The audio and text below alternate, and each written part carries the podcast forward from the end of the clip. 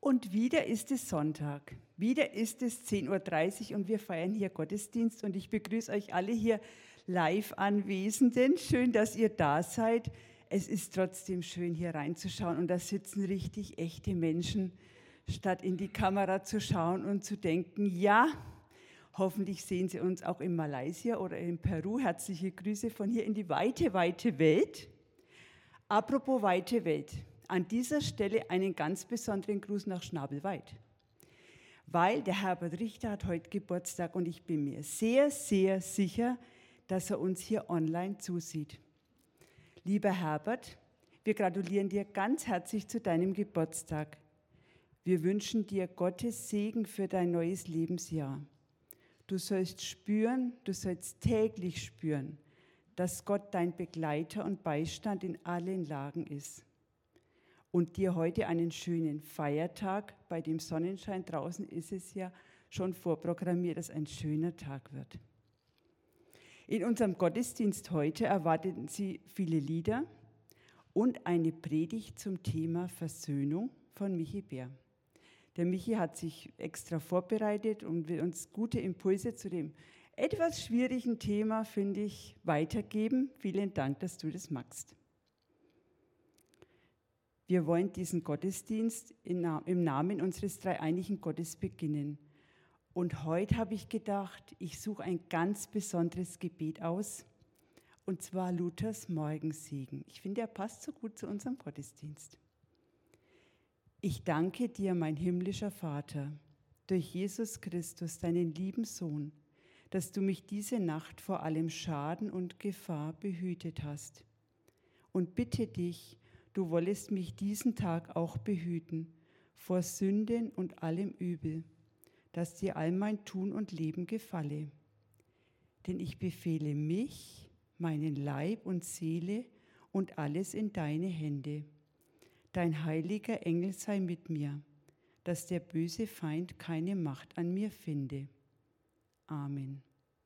Und weiter schreibt dann Luther, als dann mit Freuden an den Werk gegangen und etwa ein Lied gesungen, ha, wie passend, oder was dir deine Andacht eingibt. Stichwort Michi. Wir singen, fangen jetzt einfach mal an und singen ein Lied zusammen. Versöhnung.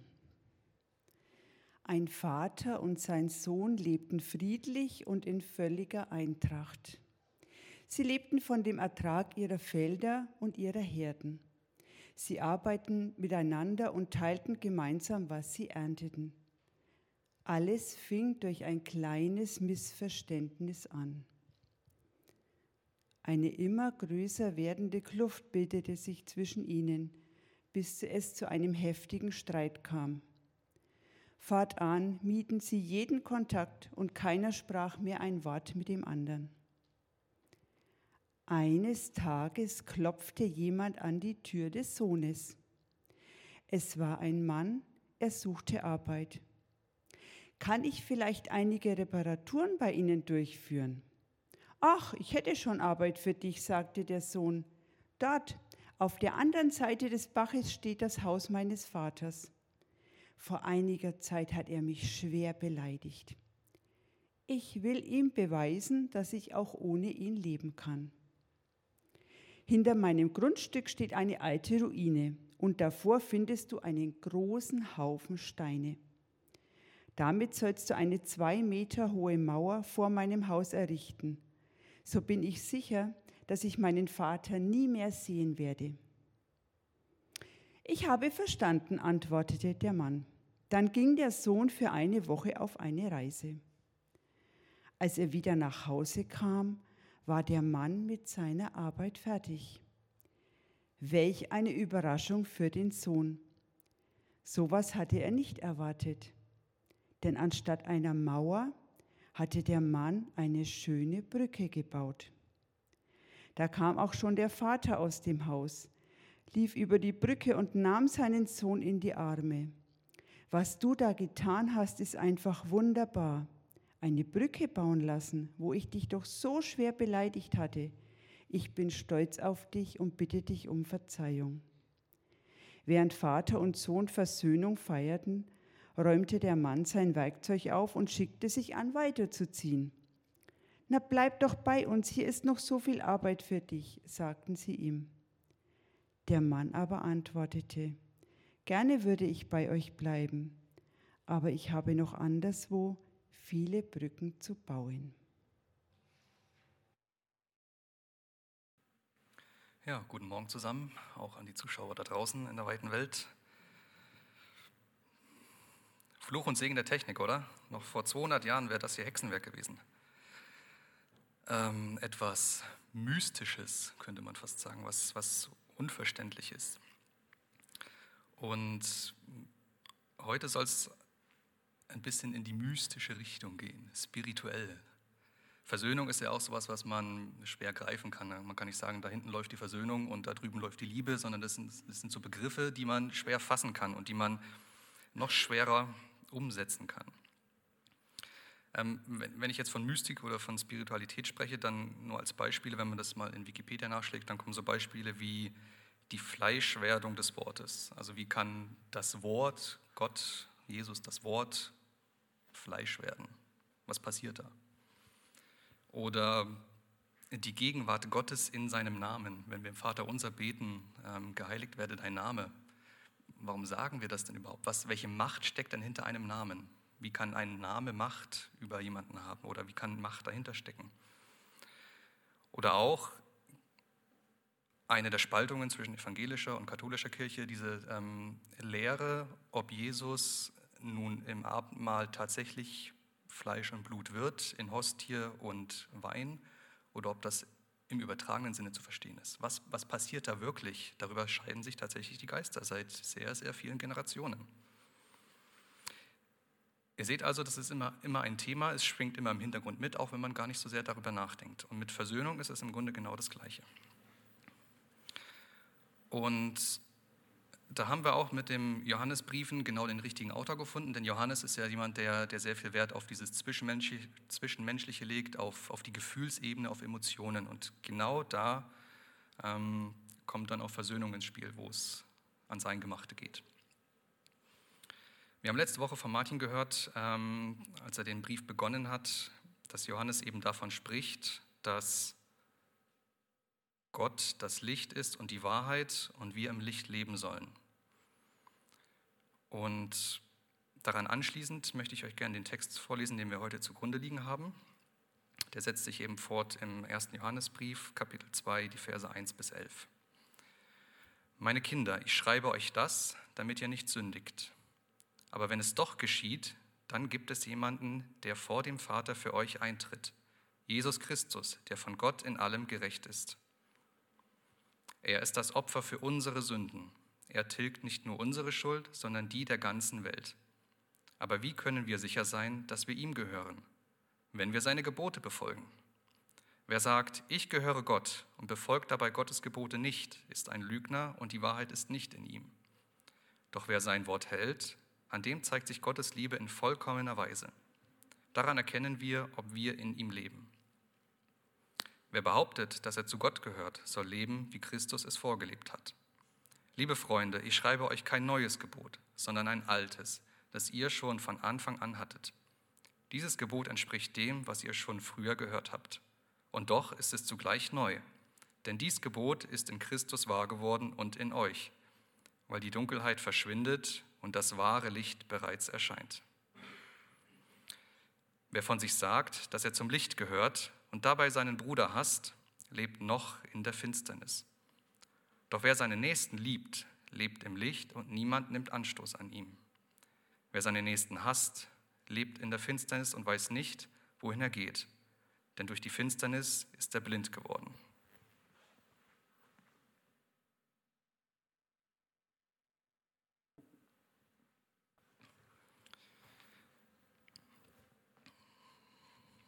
wenn man das so liest und das ist im Grunde das gleiche wie bei Paulus. Paulus macht es mehr auf der theologischen Ebene ähm, und Johannes macht es mehr auf der, ich nenne es jetzt mal mystischen Ebene.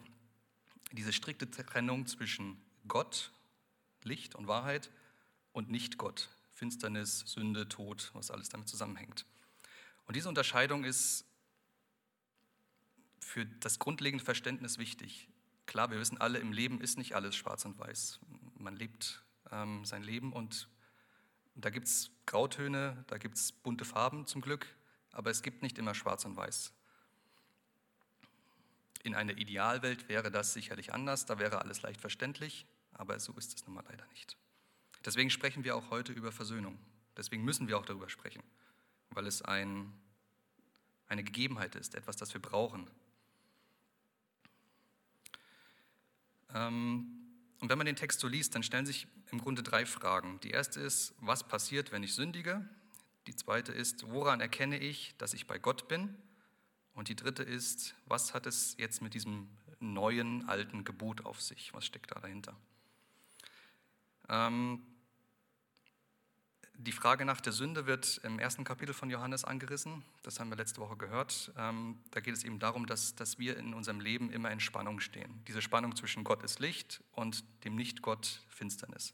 Und dazwischen leben wir, dazwischen pendeln wir hin und her. Wäre alles super, wären wir auf der Lichtseite, immer. Dann müssten wir über, über Dunkel gar nicht nachdenken. Aber da die Welt leider nicht so ist, wie wir sie gerne hätten, müssen wir darüber nachdenken und sind in gewisser Weise auch zum Handeln verpflichtet oder gezwungen. Und auch ein Nicht-Tun ist eine Handlung. Johannes beleuchtet also in dem, was ich vorgelesen habe, ähm, so Sachen wie Lügen, Betrügen, Falschaussagen. Also da geht es immer so ein bisschen um Unwahrheit, weil er auch sagt, Gott ist die Wahrheit. Und er macht eigentlich gar keinen großen Unterschied, ob, das jetzt, ähm, ob ich jetzt mich selbst belüge oder andere oder Gott belüge, sondern die Lüge per se ist etwas, was für ihn keinen Raum haben soll, was, was für ihn nicht gut ist. Klar ist aber auch, und das wird vielleicht nicht immer ganz deutlich, wenn man, wenn man solche Briefe liest, ähm, dass es immer einen Ausweg gibt. Und auf der anderen Seite Johannes weiß auch, wir können nicht ohne Schuld leben, denn die Sünde ist Teil dieser Welt und wir leben in dieser Welt. Wir sind ebenfalls Teil der Welt. Wir sind woanders verankert, das ist klar, aber wir sind in diese Welt gestellt und haben dadurch auch eine Aufgabe und sind diesem auch ausgesetzt. Und das Schöne ist, und das klärt die Frage, was passiert, wenn ich sündige, das Schöne ist, durch Jesu Opfertod haben wir immer wieder den Ausweg, dieser Sünde nicht zu entgehen, aber uns davon frei zu machen, uns da nicht binden zu lassen. Das haben wir alles schon tausendmal gehört und ähm, vielleicht beim ersten Mal richtig drüber nachgedacht, aber es macht immer wieder Sinn, darüber nachzudenken. Was, was ist, und das ist genauso ein Mysterium, was ist am Kreuz passiert, als Jesus starb? Der ist ja nicht einfach nur gestorben, sondern da steckt ja viel mehr dahinter. Warum kam er auf die Welt? Warum starb er? Was hat das für uns zu bedeuten? All diese Fragen hängen ja damit zusammen. Und wenn man im Alten Testament liest, und ähm, darauf bezieht sich das auch, das hängt ja alles miteinander zusammen, dann heißt es da, ähm, dass wir durch, dass wir mit Gott versöhnt werden sollen. Und es gibt einen Unterschied zwischen ähm, Vergebung und Versöhnung. Da gab es vor langer Zeit auch mal von Martin Rupprecht eine Predigt drüber. Ähm, da hat er das schön erklärt. Ich versuche nachher noch mal kurz darauf einzugehen. Nur behaltet mal im Hinterkopf, Vergebung ist nicht gleich Versöhnung was die Israeliten damals gemacht haben, als am, am großen Versöhnungstag äh, Yom Kippur. Da gab es den ähm, übersetzt genannten Sündenbock. Da wurde, wurde einem Bock einmal im Jahr mystisch die Schuld des Volkes aufgeladen und dieser Bock wurde dann in die Wüste geschickt. Das heißt, das Volk war in dem Moment für vielleicht eine Sekunde frei von Schuld und dann hat schon wieder irgendjemand anders irgendwas Blödes gemacht und dann war, war der Sündenbock eigentlich schon wieder, äh, müsste gleich der, der nächste wieder hinterhergeschickt werden. Aber das will ich damit sagen, es, es ist nicht, nicht immer unbedingt die Handlung an sich, sondern das, was damit gemeint ist, das, was damit passiert, was, was das uns auswirken soll. Denn beim Volk sollte es ja ein, eine Besserung in der Handlung bewirken, diese, dieser Sündenbock, der da rausgeschickt wurde.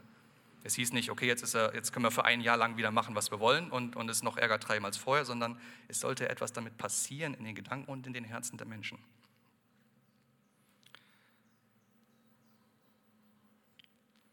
Und dann kam Jesus, der eben das aufgegriffen hat, was damals passiert ist. Und es gab ja im, im, in Israel damals im Tempel unzählige Opfer, wenn ihr, wenn ihr das mal nachlest im, im dritten Mose, was da an kapitelweise Vorschriften gibt, wann man welches Opfer bringen muss und wie man dann gesühnt wurde und wie lange das gehalten hat, ähm, da mag man lieber weiterblättern. Aber genau daher kommt das. Deswegen, oder das ist ein Teil dessen, warum Jesus die Dinge getan hat, wie er sie getan hat. Er hat für uns das ultimative Opfer gebracht. Es ist jetzt kein Tierblut mehr nötig, damit wir vor Gott treten können, sondern Jesus hat sein Blut geopfert. Das Heiligste, was es gibt. Das einmalige Opfer, das, das nicht übertreffbare Opfer hat er für uns gegeben, damit wir nicht bluten müssen. Zumindest nicht körperlich. Aber auch das soll uns anregen, darüber nachzudenken, was hat Jesus für uns getan? Warum hat er das getan? Und was bedeutet das für mich heute in meinem Leben?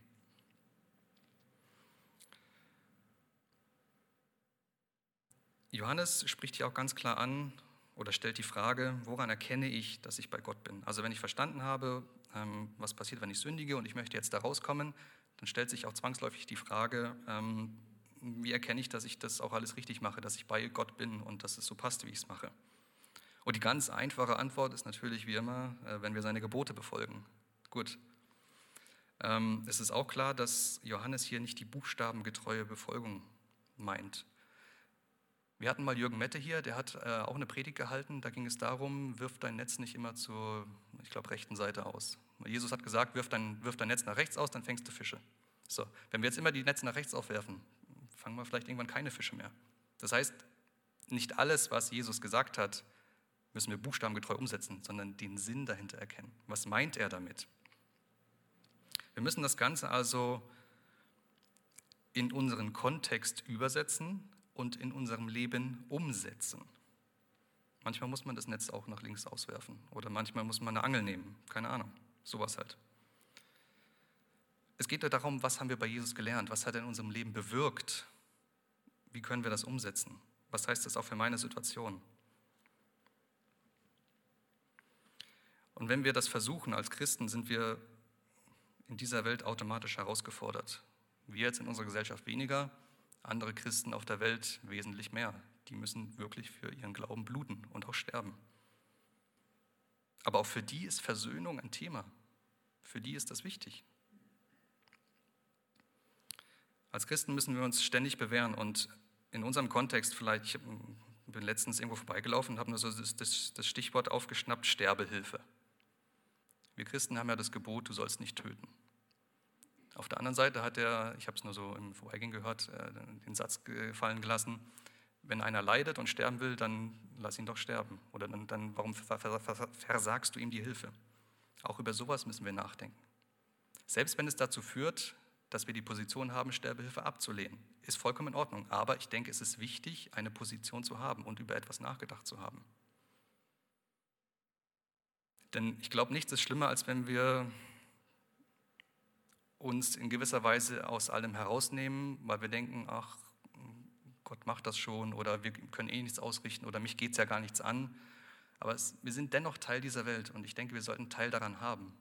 Und wenn es nur ist, dass wir eine Meinung haben, die wir vertreten.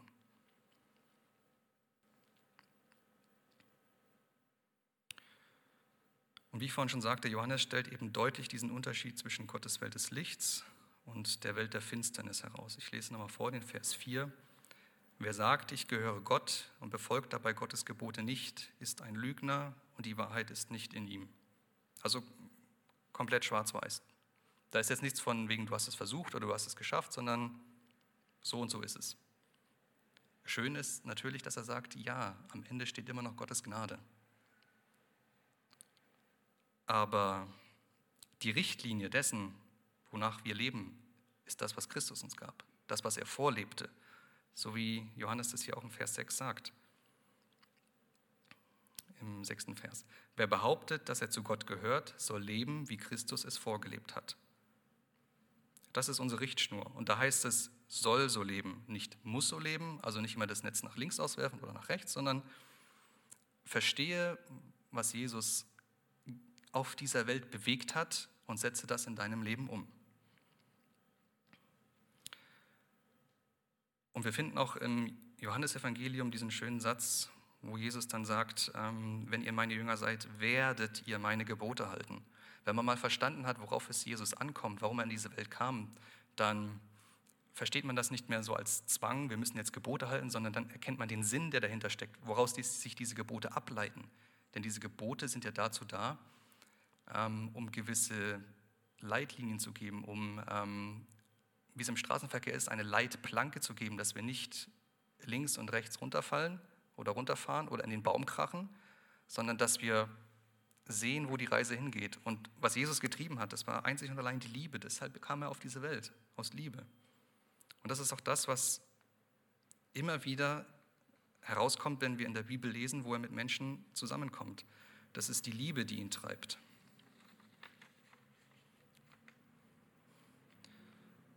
Jetzt will ich noch kurz auf das Gebot eingehen, das Johannes hier gibt, das alte, neue, wie auch immer.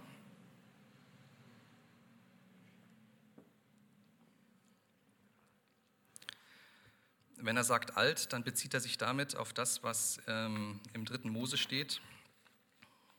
Und ich war überrascht, dass es damals auch schon so drin stand. Ähm, das hatte ich gar nicht mehr so in Erinnerung. Und zwar im dritten Mose, Kapitel 19, der Vers 8. Da heißt es, übe keine Rache an einem Angehörigen deines Volkes und trage ihm nichts nach, sondern liebe deinen Nächsten wie dich selbst.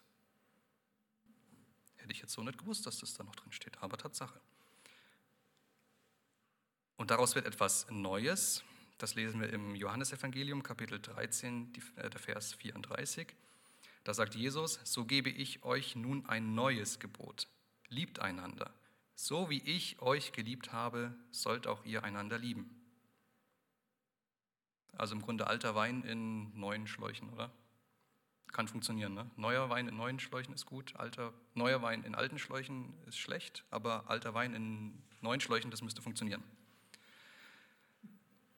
Was ich damit sagen will, es gab damals schon dieses Gebot.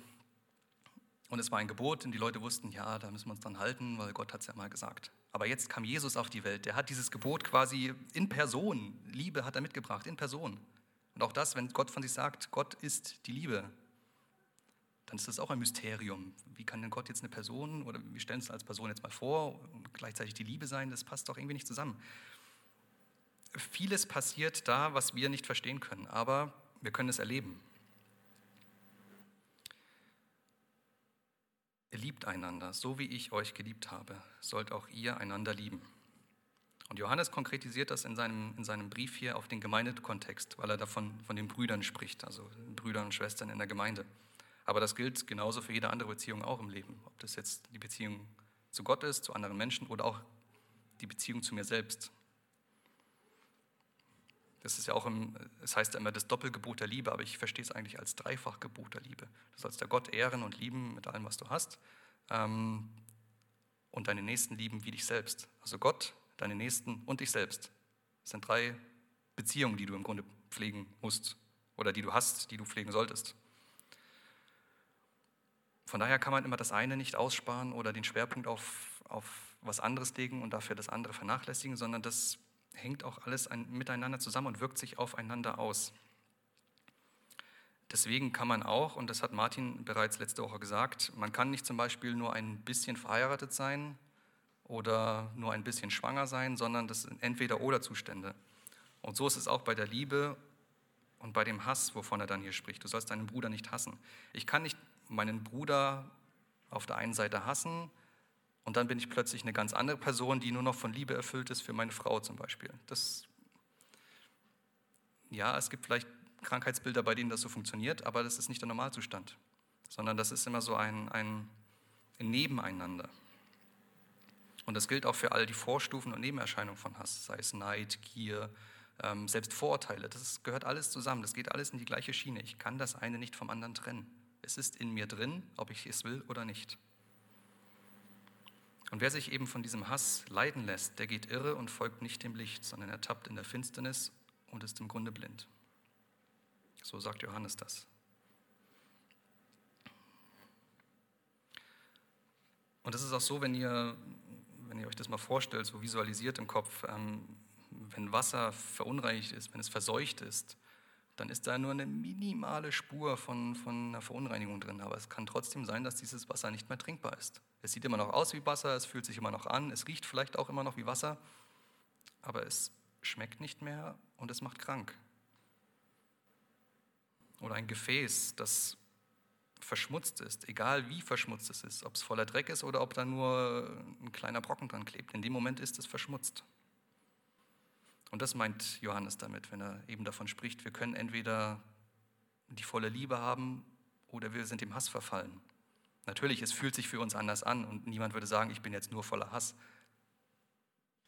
Aber dieses Nebeneinander, das müssen wir als Gegebenheit akzeptieren in unserem Leben. Und so ist es eben auch mit unserem Herzen. Da sind Menschen, das Leben, die Umstände, was auch immer, die fügen diesem Herzen Wunden zu.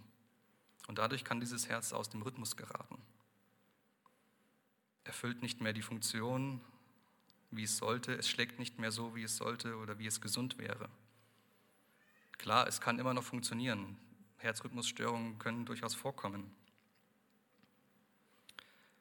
Aber es ist eben nicht so, wie es gedacht oder gewollt ist. Ihr kennt bestimmt den Spruch, äh, Zeit halt alle Wunden. Ich würde das vielmehr ummünzen in Zeit stillt alle Wunden oder vielleicht auch Zeit vernarbt alle Wunden. Und da möchte ich jetzt nochmal auf den Unterschied kommen zwischen Vergebung und Versöhnung, denn da gibt es einen Unterschied. Wenn ich jemanden vergebe, dann ist es quasi nur die Vorstufe zur Versöhnung. Ihr hört es ja schon im Wort Versöhnung, da steckt der Sohn drin, also hat es wieder was mit Beziehung zu tun. Wenn ich jemandem vergebe, dann, ja, okay, Schwamm drüber und vergessen. Ähm, das lässt sich vielleicht, und ich glaube, deswegen hat Johannes das hier auch so konkret im Gemeindekontext angeführt. Vergebung jemandem zu geben, dem man vergibt und dann sieht man ihn nie wieder, ist wahrscheinlich wesentlich einfacher, als jemanden zu vergeben und sich mit, mit jemandem zu versöhnen, den man eigentlich liebt und mit dem man jeden Tag oder regelmäßig zu tun hat. Das ist schwer, oder?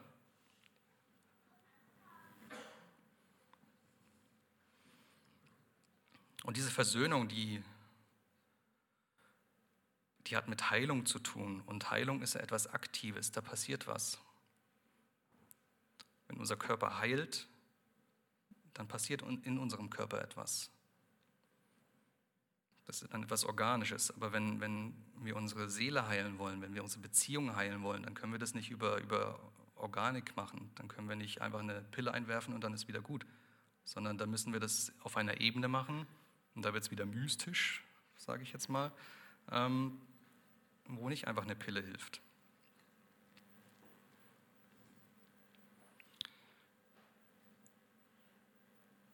Und da fand ich es schön, dass Heidi diese Geschichte gelesen hat. Die passt nämlich genau da rein. Denn wenn wir Versöhnung suchen oder zumindest Vergebung erreichen wollen mit Mitmenschen, dann braucht das oftmals einen Mittler, jemanden, der eine Brücke baut, der den ersten Schritt für uns vielleicht auch geht, der uns anstößt. Und warum nehmen wir nicht einfach mal die Bitte, wenn wir in unserem Leben spüren, wir brauchen Vergebung? Entweder wir wollen selbst Vergebung erhalten oder wir wollen jemanden vergeben, können es aber nicht. Warum nicht mal diese Bitte mit ins stille, ins stille Kämmerlein nehmen und Jesus damit auf die Nerven gehen? Denn wenn sich einer mit Versöhnung auskennt, dann muss es ja wohl Jesus sein, oder? Die Versöhnung in Person. Steht jetzt zwar nicht in der Bibel, aber ich, ich wage einfach mal diese Aussage. Denn versöhnt lebt es sich leichter. Aber was ist schon leicht auf dieser Welt? Amen. Jetzt, ihr habt jetzt viel gehört, ähm, viel Mystisches, nenne ich es mal, also Begriffe, über die man nachdenken kann. Ich habe am Anfang überlegt, ob ich einen, einen großen Sack mitbringe und euch sage, ihr habt ja einen Sack voller Schwarzbrot. Ich habe Schwarzbrot leibeweise dabei, wo ihr dann mal drüber nachdenken könnt. Ähm, auch Lobpreis kann so ein Weg sein, ähm, Gedanken anzustoßen und fließen zu lassen, wo man vielleicht auch oftmals gar nicht denkt, dass man darüber nachdenkt, sondern das passiert dann unbewusst, aber auch das kann in einem etwas auslösen. Und deswegen ist es auch schön, Lobpreis zu haben. Und ich danke der Band, dass ihr Lobpreis für uns spielt, macht. Ich weiß nicht, wie nennt man das, dass ihr einfach für uns musiziert und damit Gott näher bringt. Dass das eine weitere Ebene ist, auf der wir Gott begegnen können. Ja, lasst uns zusammen noch beten, wie Jesus uns gelehrt hat.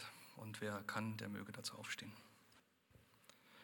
Vater unser im Himmel, geheiligt werde dein Name, dein Reich komme, dein Wille geschehe, wie im Himmel, so auf Erden. Unser tägliches Brot gib uns heute und vergib uns unsere Schuld, wie auch wir vergeben unseren Schuldigern. Und führe uns nicht in Versuchung, sondern erlöse uns von dem Bösen. Denn dein ist das Reich und die Kraft und die Herrlichkeit in Ewigkeit. Amen. Ich habe für euch heute den aaronitischen Segen dabei, weil er genau das aufgreift, was wir im Vater unser immer sagen. Wir brauchen Versöhnung und Vergebung und wollen sie auch weitergeben und dazu brauchen wir die Kraft Gottes. Der Herr segne dich und behüte dich. Der Herr lasse sein Angesicht leuchten über dir und sei dir gnädig. Der Herr hebe sein Angesicht über dich und gebe dir Frieden. So geht hin im Frieden des Herrn und seid gesegnet. Amen.